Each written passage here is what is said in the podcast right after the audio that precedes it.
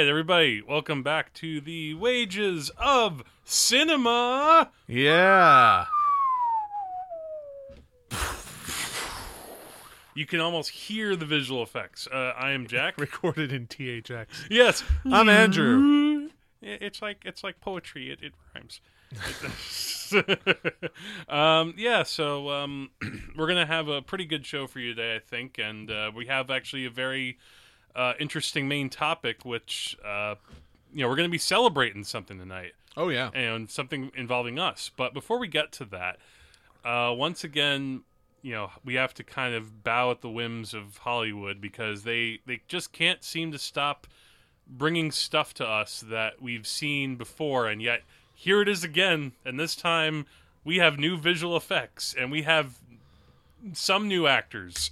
And uh, Thanks a lot, Hollywood. and Thanks things- for making movies for us. yeah, thanks for trying to entertain us. But um but no, you know, once again, I think before on the podcast we talked about uh Batman versus Superman, Yeah. uh, Dawn of Justice, and they put out a new trailer which um at you know, I I'd actually heard about the trailer before I watched it, and then checking it out, it was like Does it seem weird to you that we have we have previews for trailers now?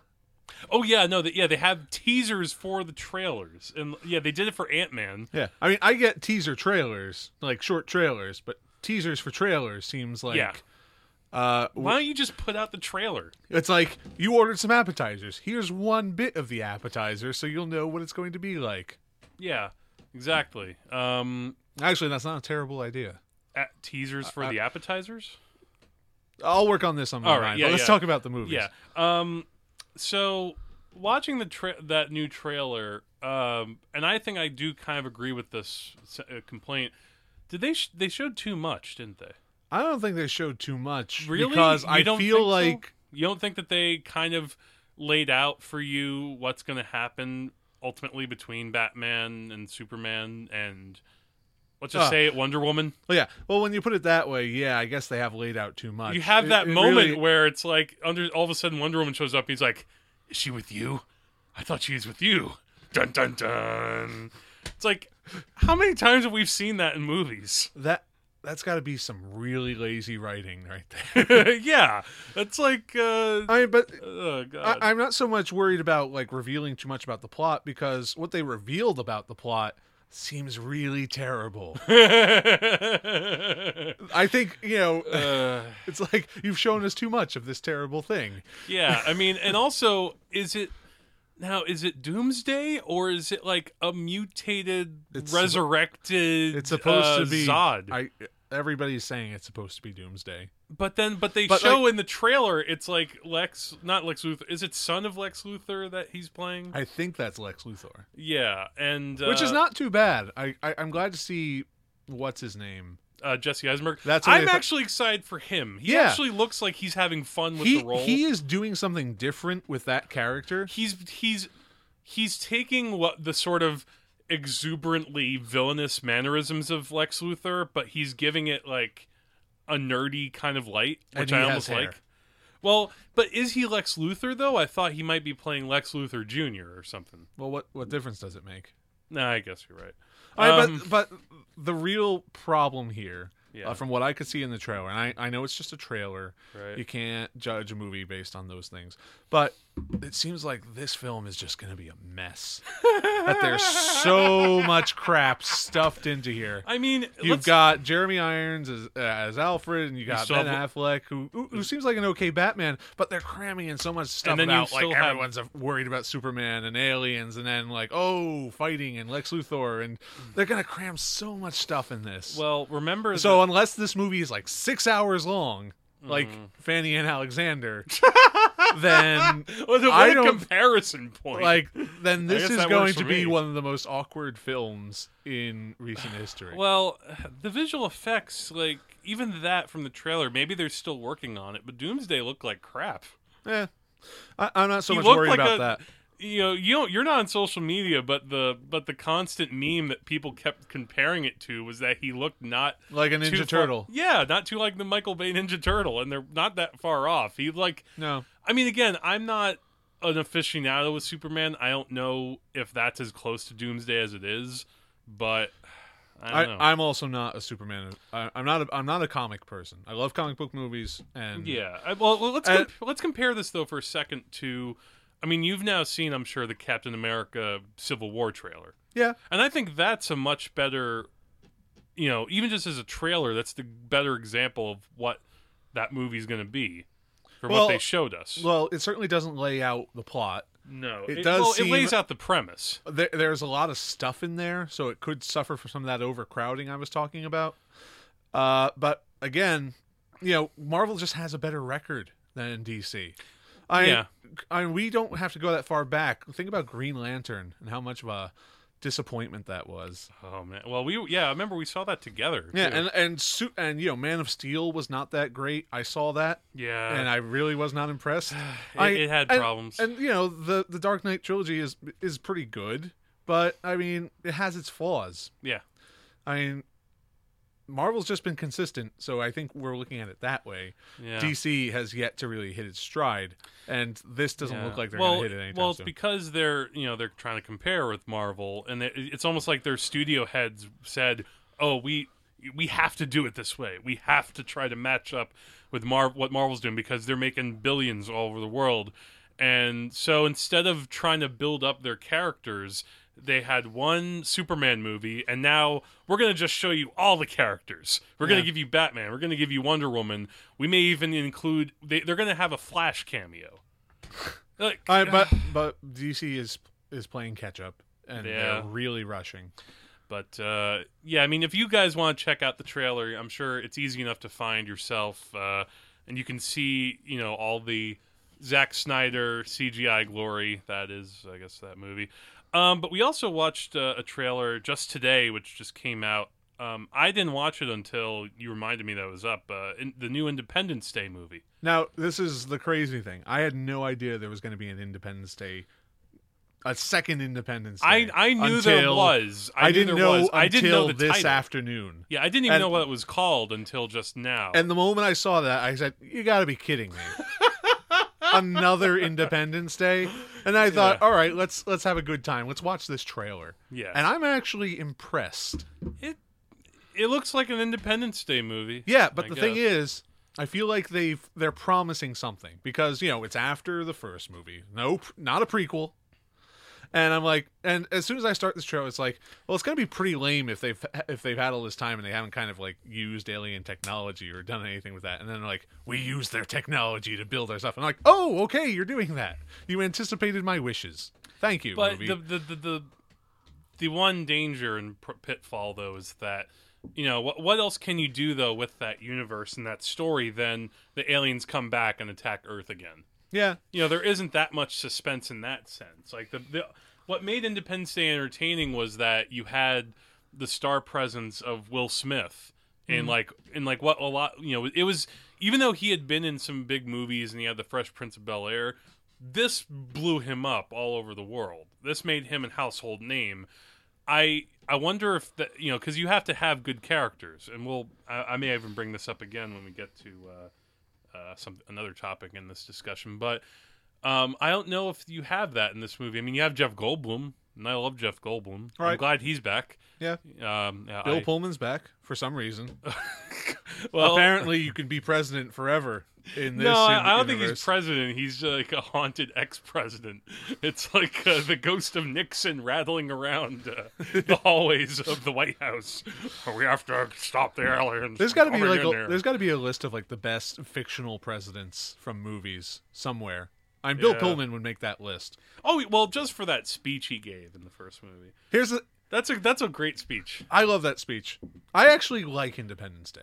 I, I like that For movie. what it is, it's not. It's all right. Yeah, it has. A, it has. I a- mean, it's not like it's like you, you know, Transformers is our favorite whipping boy, and that's never gonna stop. Independence Day But, is a good example of how to do, if if if if a Transformers movie was actually done like an Independence Day, then it would be okay. I could tolerate this. Right. And the thing is, like with Transformers, whenever I watch a Transformers movie, as soon as I'm done yelling at it, You you I- feel I- exhausted. you you watch it and you can like see and you can see like the dollar sign sticking off like being generated by you know all the CGI and everything. Yeah. And you know, it's it's so, it's so transparently like a moneymaker. And I, Yeah. okay, that's what films are. I don't mean I don't Oh, want to sure. be a well, jerk. well, that's what independent.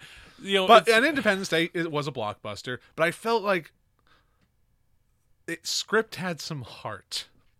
It, it was, you know what it was too that made it different. Like, you know, Michael Bay, he's the prototypical American douchebag. He's the guy who was, you could tell he's just been a jock and bully his whole life. Roland Emmerich is a German man who, you know, A got a big.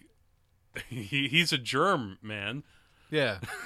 so I should do that in Shatner voice. No. he's a germ man. Um, and he, you know, loves movies like Star Wars, and he decided, all right, I want to do my big, huge, dumb summer blockbuster, and he did.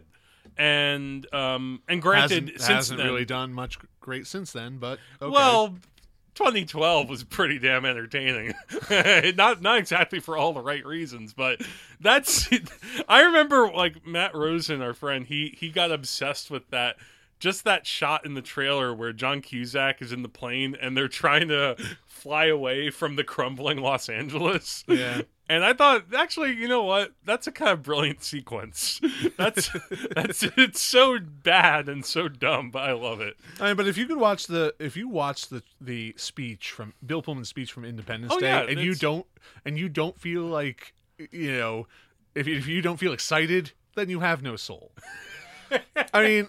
A- after li- after listening to Bill Pullman, I mean, after of all people, Bill Pullman gi- giving this speech, you feel like you could punch an alien yourself. Yeah, welcome to Earth. And even that, even, that is stupid. Oh yeah. But oh, you believe it. you know what it is? It's like here are human characters who are allowed to be human characters, even if they're dumb. When you watch the Transformers movies, they're not human characters; they're No. types. They're like they're basically meant to be eye candy, and a lot of them are eyesores. Yeah. All right. Um. So, but if you want to check out that trailer, you should as well. Um. I neglected to mention we actually have kind of a studio audience today. Uh, our, our I have a friend uh, George Irvin who's here uh, today, kind of doing sort of a sound test. Hello, George. Yeah, we we put up our applause sign. Applause. All right. Um.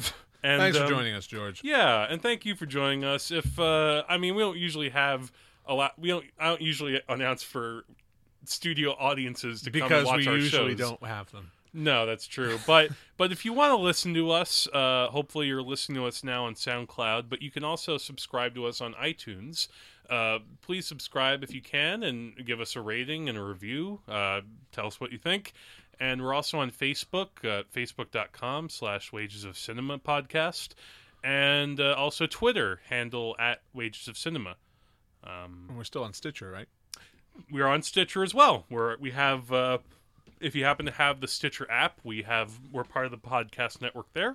And uh, also, if you want to shoot us a, a question or a comment, uh, you can send us one, uh, wages of cinema at gmail.com.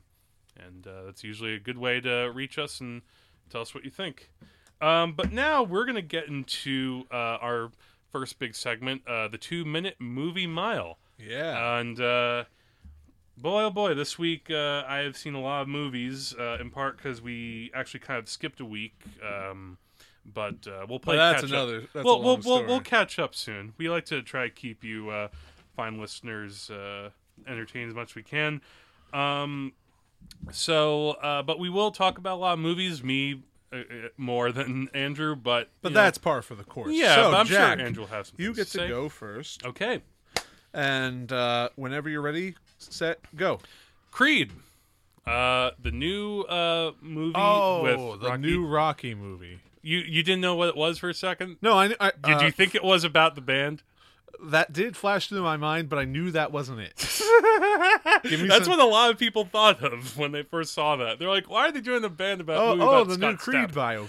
biopic. Um, but no, this could be technically counted as the seventh Rocky movie because it's all about um, uh, Apollo Creed's son, Right, uh, and Rocky is mentoring him, right? Yeah, well, he comes to Philadelphia. He was, uh, you know, he he wasn't re- like Apollo Creed had kind of a bastard child, and then got killed in Rocky Four.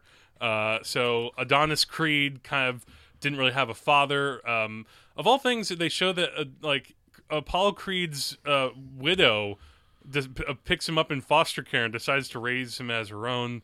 Why she does that, I don't know, but he does. Maybe because she's a nice person. Yeah.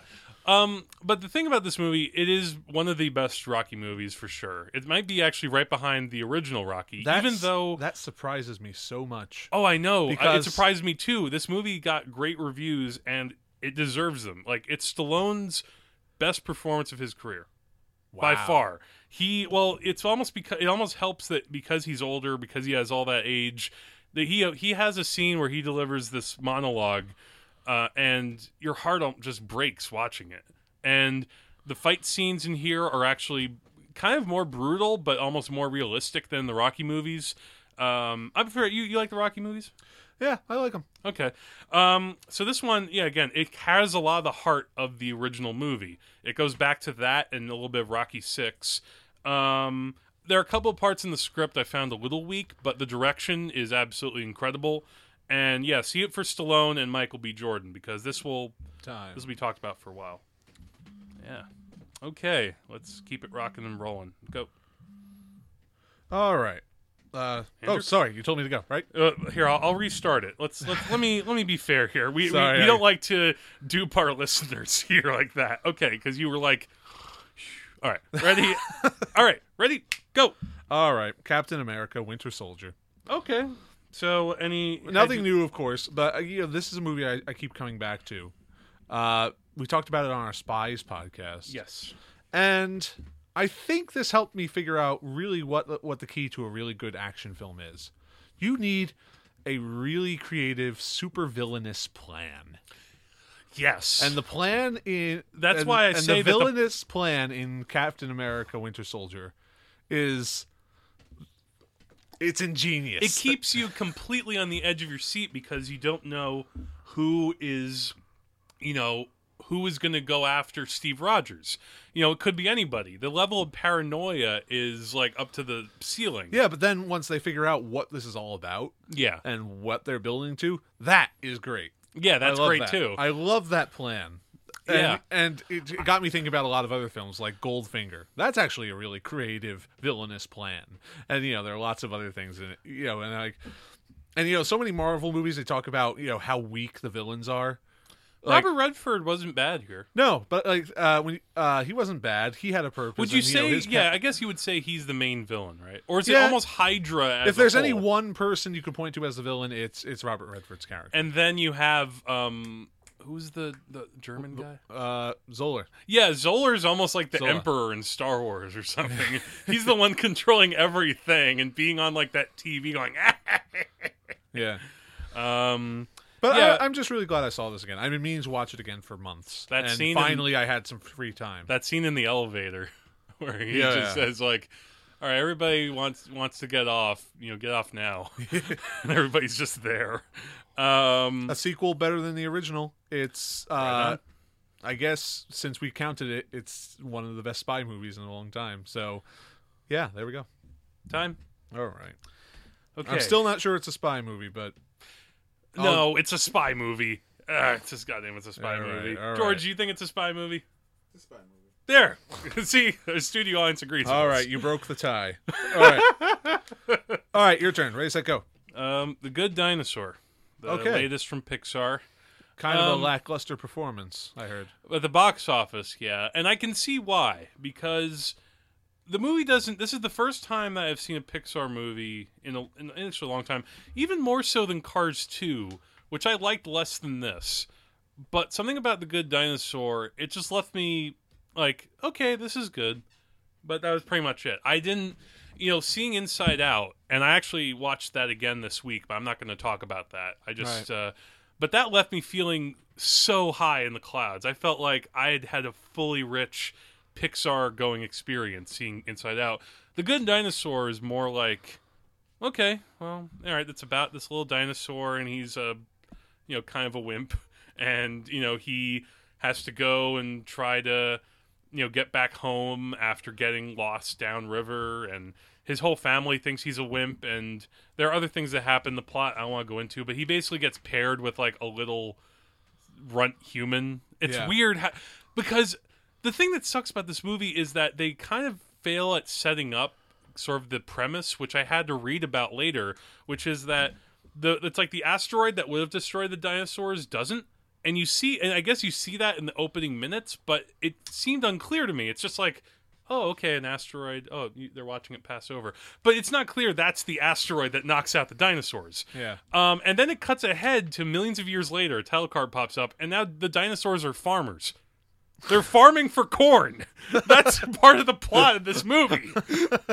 Again, for kids, it's fine. If you're a real little kid, this is okay. It's like it's like a good Land Before Time movie. And it has a lot of weird parts to it. There are a couple of scenes I wish I could go in more detail. Oh, the best part of the movie, Sam Elliott is a Tyrannosaurus Rex, and he's awesome. But aside from Pixar, eh, it's all right. Time. Eh. It seems to me if like DreamWorks had put this out. Well, if DreamWorks put it out, it would seem par for the course. But Pix, you know what it is? It's like we expect more from Pixar. They're like the We certainly do. They're the Kubrick of animation. It- I know that's a weird comparison, but that's you know we. we I hope that Pixar listens to this podcast And they make a Stanley put- Kubrick movie. They put that on the wall in their office. We are the Kubrick of animation. because they I, they have such high egos there. all right, my right. turn. All right, let me just get this set up, and You're gonna be glad to hear this next one. um okay. Let me just uh oh, oh, why is my stopwatch doing that? I don't want to do a lap reset. Get okay, it together, go. Jack. Uh, Skyfall. Oh, good. Had you seen this before? No. We All talked right. about this in our spy episode. My best friend came back. We hung out together. Yeah. And we watched Skyfall together. Right. And I think I figured out what Daniel Craig's legacy as James Bond is going to be. Skyfall is probably going to be remembered as his best. Yeah. Because I think the Daniel Craig movies have given us a much closer, more intimate view of the character of James Bond. Right. I mean, this is this is the only uh this is really the only James Bond film where we've got where we've seen where we've delved into 007's past. Or we get at least some good We- knowledge about it. Yeah, we get we get some some solid knowledge about what what uh, about his childhood and his family, and you know and where he comes from. I mean, beyond that, the specifics are are, Yeah. are are you know it's vague, but still, it's a lot better than we've gotten in other films. Yeah. And even in Casino Royale, there was it was it was a story of how James Bond became a double O agent, and you know his and you know just trying to you know feel his way through this entire thing, and I don't think any James Bond film has done that, has even attempted well, that. I, I, I haven't, Before I Daniel Craig. Well, I haven't seen it in a long time, but I feel like On Her Majesty's Secret Service kind of tried to do that. Um, like, Yeah. I can't. I, I, I mean, but that it. but that one went by the wayside, and they brought back John Sean Connery. Well, what's good about in this movie is that um, they they don't cram that down your throat though. It's No. something that they leave more for like the third act. They actually go through the whole story, and you're still watching James Bond beating up people and romancing women. right. But then, and of course, Javier Bardem. I mean, good performance. Uh, His plan is really kind of confusing and silly. well, it's a little bit Joker. I mean, but his introduction, you've mentioned this before. Yeah. Yeah, that's really great. yeah, yeah, it is. Uh, theme song. Great. Time? Okay. All right. I told you. I, cut you yeah, off there. I, I mean, good. All right, your turn. All right. Um, are you timing? Yeah, timing. Okay. Go. Um, Trumbo. Uh, not Dumbo. Trumbo. Right. Um, the, do you know anything about the screenwriter Dalton Trumbo? yeah. Well, he, He- wrote Spartacus. Um, but, but he that was also- after he was blacklisted. Yeah, this is mostly about that. Um, he. It's interesting to see in this movie because Bryan Cranston plays uh, Dalton Trumbo, and he's like a rich communist, and it's it's kind of interesting because there's a scene where uh, like Lucy Louis C.K. plays this other communist writer, and he basically goes up to Bryan Cranston at one point, and he's like. How can you really be a communist? You have a lake. And he's like, I'm a communist that will have influence. I will find ways to do things. And and it, it's it's an interesting look at him because he's it's like about a guy who will often be the smartest guy in the room and that will sometimes be very good and other times other people will say just shut up so it's a very entertaining movie um i mean it's not great it's more of like it's like a fun great movie but it's not a great film I feel like this is going to get a lot of Oscar attention because the, I, it, it might well because Bryan it's going to be Bryan Cranston and it's a movie about movies. Mean, Yeah. uh, in a way, Great it's not very deep. It's not like the artist was a little bit more of a deeper look at sort of the movie world. Um, there are a lot of fun things in it though. Like you remember in Ed Wood how they have the whole movie studio that Ed Wood first goes to to make Glen or Glenda. Yeah. and the guy working there is like, I make crap. John Goodman kind of plays that guy in this movie, Ah. and there are a couple of scenes where he just uh, he takes over the movie in the best possible way. Great cast all around. Um, I mean, there are a couple of things where actors play real life people, and it's really caricaturish. Uh, most especially in the third act, you have Otto Preminger and Kirk Douglas, and the actors who play them are just I don't know, but it's all right. It's all right. Time. All right, and uh, All right, this one will be my last one. I didn't do too much movie watching.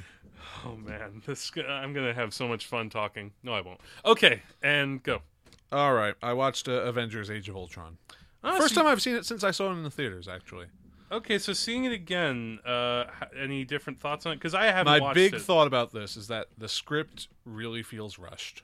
oh, really? Yeah, I it's Do you think maybe it would have been better if they had given like another like 10, 20 minutes to the runtime or something? no, I don't think this has anything to do with the movie like, uh, itself. It's just I, they should have given more time before shooting to really nail down that script because know. there I are lots like of there are a lot of parts that are there. There are th- parts that are there, but those are just parts. It's I mean, not stuff that connects those parts. I mean, is it's sometimes vague, and you sometimes people sometimes make logical leaps, and I, I really don't believe that ro- that that relationship between Banner and uh, Natasha Romanoff. and the Black Widow.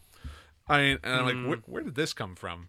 Uh, but it seems like this was something that was that if they had given this script a few more passes, if they had taken their time to do it, then yeah, they would have. Hmm. I- they I would have feel produced like- something a little more, well, be- a little better. I will say that I do feel like that maybe Marvel might have interfered a bit with Joss Whedon a bit too much. I mean, that's sort of some of the scuttlebutt I heard behind the scenes that he still held it together. He didn't quit or no, anything.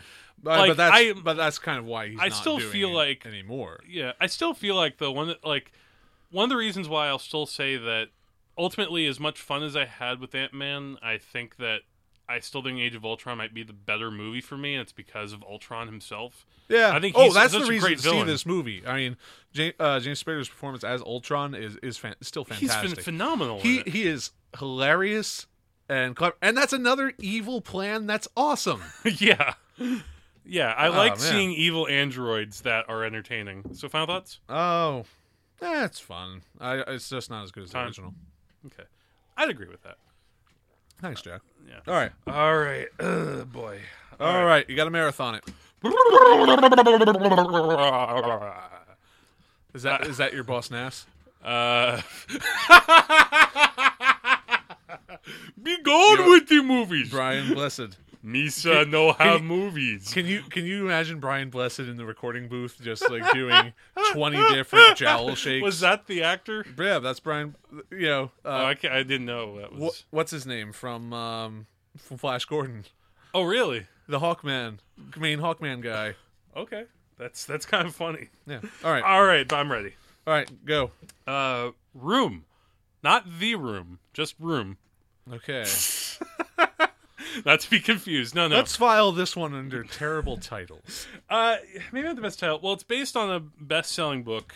You might have heard of it uh, by Emma Donoghue. Maybe that's her name. It's all about this um, this young woman who's as a teenager she gets kidnapped by this guy and basically held in this like sh- shack for like years and years. She gets knocked up by and the they guy. couldn't and they couldn't call it the Shack because that's also another book movie. No, but the reason no, they, they call it room for a different reason. Because what happens is she gets knocked up and has a kid. The movie starts when the kid is five, and it's from the kid's point of view. Huh. So it's like all he knows for his entire life is living in this room, and you know, and basically the first He's like Casper is Hauser. yeah. Well, it's this woman. I didn't even think of that. Wow. See, what I thought of watching this movie because what happens is though she finally is the first act is her trying to get him mentally prepared to escape, and she she, she crafts this plan to try to get the kidnapper to get to get him out of the room, and to then to try to get help. and then the rest of the movie. This isn't a spoiler warning because eventually, if you watch the trailer, you see they do get out. But um, what happens is you're watching it. It's all from the kid's point of view, and I I love this movie so much. This might be one of my top two or three favorite movies I've seen all year Huh. because of the point of view. Because it's from this kid's point of view, it almost has that feeling like the way I would describe it, and this is the weirdest thing. It's like ET with a bit of Old Boy. Huh. You know, like because in Old Boy, it's like he's in this room, he doesn't know why he's there. You feel that claustrophobia where he's going nuts. Yeah. But here, it's about like this mother and his her daughter and his son, and they you see how when he- and the mother get out, she deals with her own ways. Great performances. Go see it. Time. Ah, sleeper of the year. Okay, let's go on. All right, go. By the sea. Um, By the sea. This is already out of the theaters. This is the uh, Vanity Project for Angelina Jolie, Oh, which no. starred her and Brad Pitt. Actually, this is the first movie where she calls herself Angelina Jolie Pitt. Why? I don't know. Everybody well, knows her as Angelina Jolie. that that does sound better than Angelina Pitt. no, but why not just call yourself Angelina Jolie? You have to Uh, have that Look, hyphenated you, name. You stuff. call yourself what you want to call yourself. Well, here's the point. it's like Tarsem. All right. The point is, this movie is pretty dull. Um, I tried to go in it with an open mind. I had heard nothing but absolutely awful reviews of this movie because it's all about Angelina Jolie and Brad Pitt. They're uh, I I forget their names. Screw that. They go to this like hotel in France by the sea. That's why it's called that. And he's an alcoholic writer, and she's a depressive, and that's the movie. Oh, actually, one, one interesting thing that is kind of interesting. This married couple, this young married couple, comes and like stays in the hotel room next to them, and then uh, Angelina Jolie It's discovers. Leonardo DiCaprio and Kate Winslet. No, well, Ah, I did think. I did think of that for a moment watching this movie, but no, she discovers that there's a little peephole like under her desk that goes in the other room, Hmm. and so there, there is a constant thing of voyeurism that is practiced in the movie, and that is interesting. I wish they had done more with that, but ultimately, it's all about Angelina Jolie licking her own ass and you know being. I don't know how else to say it. She's you know, I'm going to get a film crew together and get millions of dollars just to watch me and my husband do an acting exercise. Well, I mean, uh, And her- it was like her, when I- her film before that was um, what is it Unbroken. called? Unbroken, And which that you was said also- was pretty standard. That was also well, that was also kind of lame. But this I wanted to go with it because I do think Jolie and Pitt are good actors, but nothing's really here. Time. All right, let's keep up. All right, next one, go. Chi-Raq. All right, I don't do you know, know what it? this is. Okay.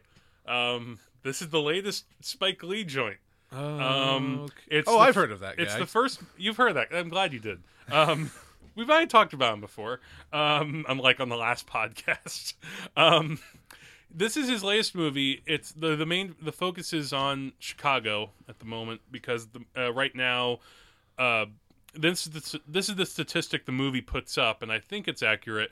More people have been killed in Chicago in the past like ten or fifteen years than in all of the Iraq and Afghanistan wars. Like apparently it's that bad. well, yeah, like, but those people were killed by. Americans. So Spike Lee decides with this movie, okay, I'm going to take a play by, uh, I think it's Aristophanes. It's called Lystrata. Does that sound familiar? Lysistrata. Lysistrata. And I don't know if you know what that was about, but that was about how all these women get together and form a sex strike yeah, to try to stop the uh, one of the great plays in Western cult in Western history. yeah. Um. Now, does that translate into one of the great films of Western culture? Nope. No, This movie is nuts. This is Spike Lee in crazy mode, um, but it's so entertaining. This is a movie with Sp- Samuel. Jackson playing a character named Dolomedes, like Dolomite,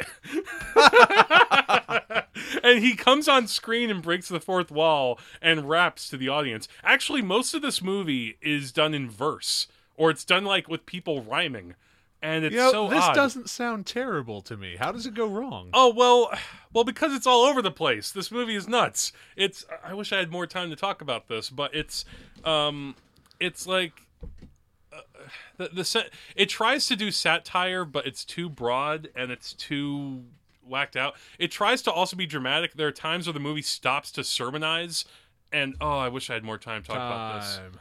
Um, That's another one of those movies. If you want to read more about it, uh, I have a review on IMDb. Just go to the Chi-Raq page and check the comments. And Also, check Jack and I and my blog, Lines from Linus, which that's uh, not a blog yet. which it's it's it's a blog. if you want to do it, start that Lines from blog. Linus, where every day we type up a new line from Linus, the Keenest character. If we're gonna do And- that, we really need to commit to it. Oh yeah, I- We've been talking about committed. that now the past few shows. If we're gonna do it, well, so read Jack's reviews, check out Lines from Linus. You won't be sorry. All right, all right. I'm gonna make a note of that. But let's keep going. go. Uh, Sergeant Kabuki Man, NYPD. Oh, this is a Troma film. Right? Okay, so you know that. Um, yeah. Um, what can be said about this? Uh, uh, a New York po- City police officer, um, get somehow in like comes into contact with the worms of a Kabuki man, and he becomes. I don't. It's like a weird. All right, all right. thing. Let's not Uh, dwell too much right. on the, uh, the point on is the it's- details. the point is it's a Troma movie from their early period or Yeah. not early period but it's right after Tr- toxic avenger um it's it's entertaining stuff it's it's kind of goofy it's kind of stupid you get uh um I, I don't know like, i'm trying to think of some things that happen now, is this is this film funny? Some of it is a few parts. I mean, some of it's very odd. It's like the whole the villain of the movie is this guy who r- works in like he's a super tycoon business guy, and it's all building up to he's going to become like this giant tiger panther monster thing. Like I forget exactly what it is now, but it involves a very convoluted scheme. But it's uh, but that's part of the fun of it because the movie It'll all pay off in stupid- the end. yeah. Um and uh oh and the, the the guy because the thing is this guy who's a New York City cop, he's a kind of a flat foot dummy. And but he has like this Asian woman who's like this attractive young Asian woman who's his mentor. And um he does she does things like he she puts him upside down and makes him like put pieces of rice into different piles. I don't know, goofy things like that. No one will be seated during the rice piling scene. There are a lot of fun visual effects here, uh, all practical. Um, and I wish I'd have more to say about it. It's not like uh, Poultrygeist. you're like with the, with the other movies you're like oh i wish i had more time to talk about it but then with sergeant kabuki man you're like i wish i had more to say about it I. It's not the most memorable movie on the planet. It's a Troma movie. Sergeant. Can I just say a side note? I know right. time ran out. what give me your side note this whole movie kind of got started because um, in one of the Toxic Avenger sequels, there was this character had one scene named Kabuki Boy, and I forget why he was in there, but I hadn't seen the movie. But like Lloyd Kaufman joked on set, and he was like, "Ah, maybe next we'll have uh, Kabuki Man."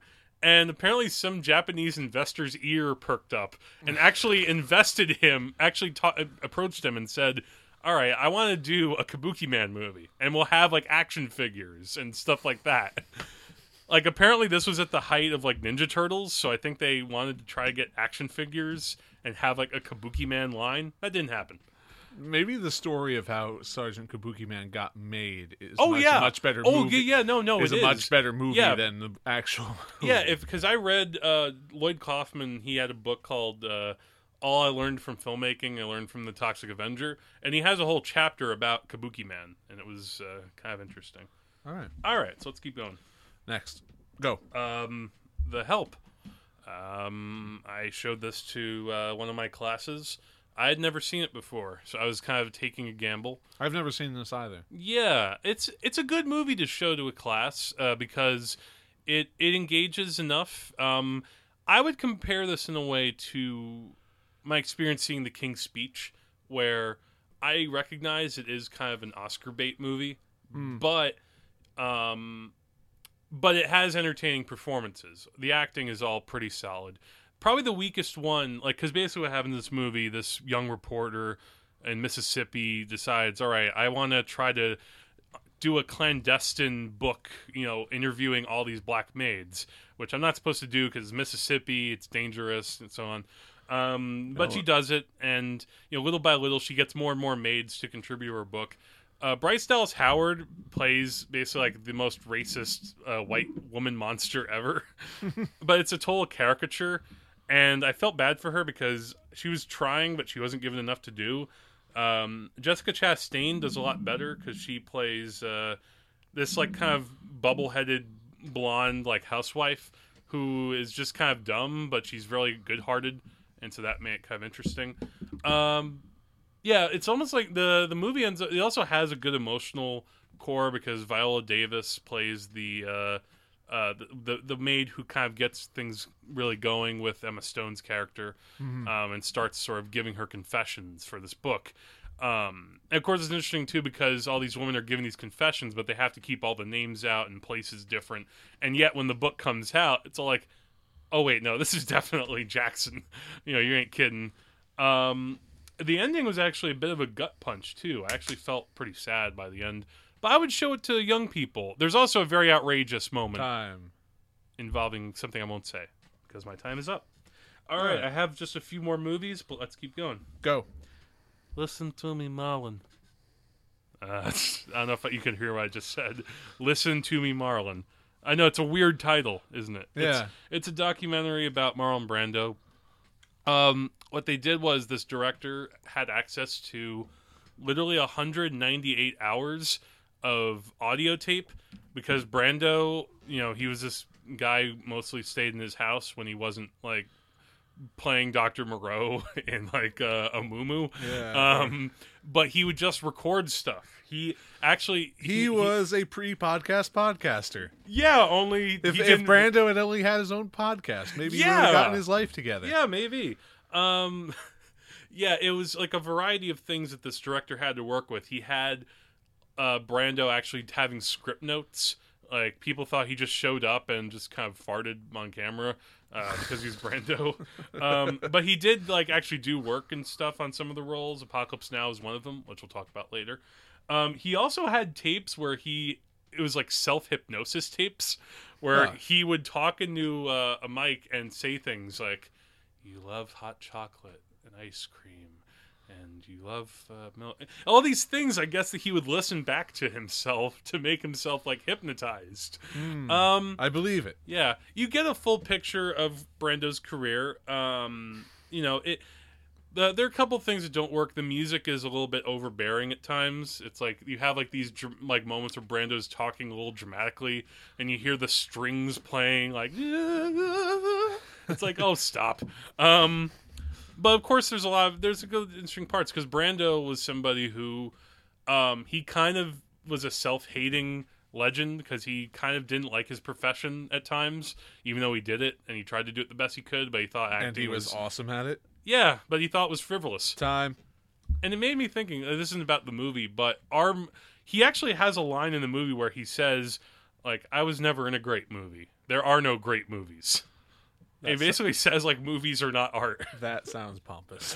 That's that. Well, I don't know if it's pompous or just like he felt defeated by life in some way, which is so weird because you're Marlon Brando. You have Yeah. everything in your life. Um, that wasn't about right. the movie. That was just a philosophical. That's All right, a few more things. Let's All going. go. The latest from David Cronenberg, Maps to the Stars. Huh. You had heard of this? It kind of No. came and went from theaters, unfortunately, which is crazy because it has some big names. It has Julianne Moore, Right. uh, Mia Wasikowska, John Cusack, and uh, Robert Pattinson, who is actually not bad. Wow. For once, George has like an open face over there. It's like I told him that Santa Claus doesn't exist. Um, but no, it's no. You know what it is? They don't give him like a main actor role. He's like he plays like this chauffeur who's trying to be an actor, but they actually his acting is surprisingly subtle. He actually is not bad here. I was Wow. surprised. Yeah. Um, what this Who movie would have known yeah, that the finally unlocking Robert Pattinson's career was limiting his exposure to cameras? Yeah. Well, the thing was too, he had been in Cronenberg's Cosmopolis, and I thought he was terrible in that movie. But somehow things must have changed from. But that was a terrible movie all around. Um, with this movie, this is a very savage satire on Hollywood. It's it follows this, these various characters who are uh, either trying to act in movies, like Julianne Moore is this aging actress who even though she's Julianne Moore, she's beautiful. She can't seem to get this one role that she really wants, and it's causing her to mentally break down. Kind of. John Cusack is this like online this this television preacher guy who has all these weird theories and conspiracy things. Mia Wasikowska is his daughter, who is like a burn victim, but there's other things going on with that. Um, there's a lot of really odd moments in this movie. Uh, I would say it's kind of like David Cronenberg's Mulholland Drive, um, but it's not that good. Uh, Oh, but it's darn. still it's still a pretty good movie though. Like it's not one of his best, but I felt like after Cosmopolis, this was kind of a return to form. All right, Yeah. Okay, let's keep going. Go. Uh, Kumiko, the treasure hunter. Um, I, I I basically got interested in this movie because uh, just for the simple fact on the DVD cover, Werner Herzog had a quote saying, "This is a wonderful, brilliant movie," which could this mean is a wonderful, brilliant movie. yeah, pretty much. Thanks. Good imitation. Um, here's the concept, and this is one of the best concepts that I had heard in years. This young Japanese woman who's kind of she doesn't really have much in her life. She's kind of by herself. She finds a copy of Fargo, and she watches it and really thinks it's based on a true story, like it's for real. So she's obsessed with the scene where Steve Buscemi hides the money in the snow and decides I'm a I'm like a Spanish conquistador. I'm gonna go from my home in Tokyo and go to Fargo and find that spot where he hid the money and get it for myself. A hint: it's under the snow. Well, I mean, of course, you know, even when someone tries to tell her at one point, you know, this this movie's not based on a true story, she's just like, I no, I, I I'm gonna go find it. Um, the actress is played by Rinko Kikuchi. I might be mispronouncing her name. She was in uh, Pacific Rim. Oh, great. Yeah, and she's excellent here. I mean, she has to kind of command the screen. Um, it wasn't quite the the style I was expecting. It's not like an exuberant fun movie. It's really low key in some respects. Um, you know, because this woman is kind of all alone. All she has is like her pet rabbit, um, and uh, and she basically goes through Minnesota, and she doesn't really speak English well. And there's some little funny moments, but it's almost better as like this kind of sad, dramatic story where you almost want her to find the money because it gets to the point where, oh no, oh come on, I hope you find. And I'm not gonna say what happens, but it was satisfying. She gets fed into a wood chipper. Oh, you beast! Is that time? Yeah, time. All right, all right. I have one last movie All right. before we get into our next little mini segment. All right. All right, Ready, set, go. Alien in, uh, from L.A. Well, this sounds awful. Well, he, this is interesting because I didn't know this until I went online after watching the movie. This is like uh, this might be one of the first times I watched a movie uh, that was on Mystery Science Theater before watching the Mystery Oh. Science Theater version. This comes from mega auteur Albert Pyun, who made the 1990 Captain America movie. Oh no. You know the one where he steals the kid's bike and runs away. the one with J.D. Salinger's son. yeah, wait, that was his son, wasn't Yeah. it? Yeah. I still need to watch that movie. I've just seen. I don't need to see that at all. Okay. Well, you don't need to see this either because this movie's terrible. Um, this movie's crap. This has this actress named uh, what was the, what the oh Kathy Ireland, who I guess has been in movies here and there over Yeah. the years. Um, the problem with this movie, in one large part, is that she is supposed she's this five foot ten like modelly blonde who is supposed to play like a nerdy girl who in the very first scene gets dumped by her boyfriend because you don't like to go anywhere and things like go to the Grand Canyon or Yosemite National Park. These are names thrown out there in the first scene.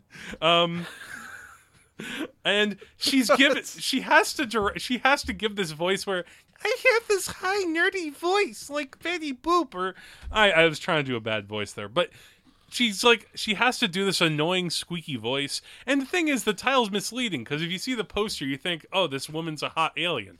No she goes down into like this subterranean world and like she falls down into what is supposed to be a bottomless pit. And the the production design looks like it was the inspiration for the Super Mario Brothers movie. Oh god, it was so bad. Oh, man. All right, time. Uh, boy. Sorry Um, to make you relive that, Jack. No, it's okay. I just uh, I just saw it the other the other day, so it's all right. Um, if you want to check out any of these movies, though, uh, help yourself. Um, and um, you want to take a quick break before we go into my Uh, next before we do segment? go into the break, remember uh, our last episode? We talked about the Mystery Science Theater Kickstarter. That- and guess what, folks? They made it. Success, and they made it many times over too. What- They're gonna make 14 episodes. Yeah, that's season. crazy. Well, it was supposed to be thirteen, right? Well, they were gonna do. They were shooting for 12, 5.5 million. And then it's then they two said, specials. And then they said, "All right, we're gonna if you if we go to this amount, then we'll uh, make a Christmas episode." But then they made even more than that, so they're adding like a 14th episode, which is gonna be God knows what. But okay, And since we talked on our last podcast about this, there have been all sorts of interesting little tidbits of not tidbits, actual announcements. Patton Oswalt is going to be on the show, Felicia Day. and Dan Harmon is going to be writing some episodes. Or actually, Yeah. I think him and I don't know. the- Justin the, Roiland. well, is it the guy who- they, they write um, Rick and Morty? Yeah, that's that's him. Yeah, so that team is going to be writing uh, MST3K. One, one of the big episodes. writers, uh, Paul Paul Chapin. Chaplin, I Chaplin. don't know who that is. He he was he was on the show, uh, which uh, before, and he played a few characters in like sketches and So things. in a way, this this is kind of like it's weird that the Force Awakens is coming out because I feel like it's now like the MST3K Force Awakens You version. know what else is coming back? What? Samurai Jack is coming back. That's true. I This is this is like the the 2016 is going to be just the return of everything, I guess. which you know it'll be great in some respects. If Clone and then High comes you'll have, back, then we know this is a sign of the end times. Nah, that's not. Uh, Lord and Miller have. Uh, unfortunately, I don't think they're going to go back to Clone High No, unless their probably not. careers completely bottom out. I'm just saying. Just saying. All right. Let's take a Let's quick take a break, break. and then we'll return with a discussion about only the biggest movies of all time before the next biggest movie comes out. Stay tuned. All right. Uh, yeah, man. This is a weird year for things coming back. Yeah. like the Clone High. You did like Clone High? Or...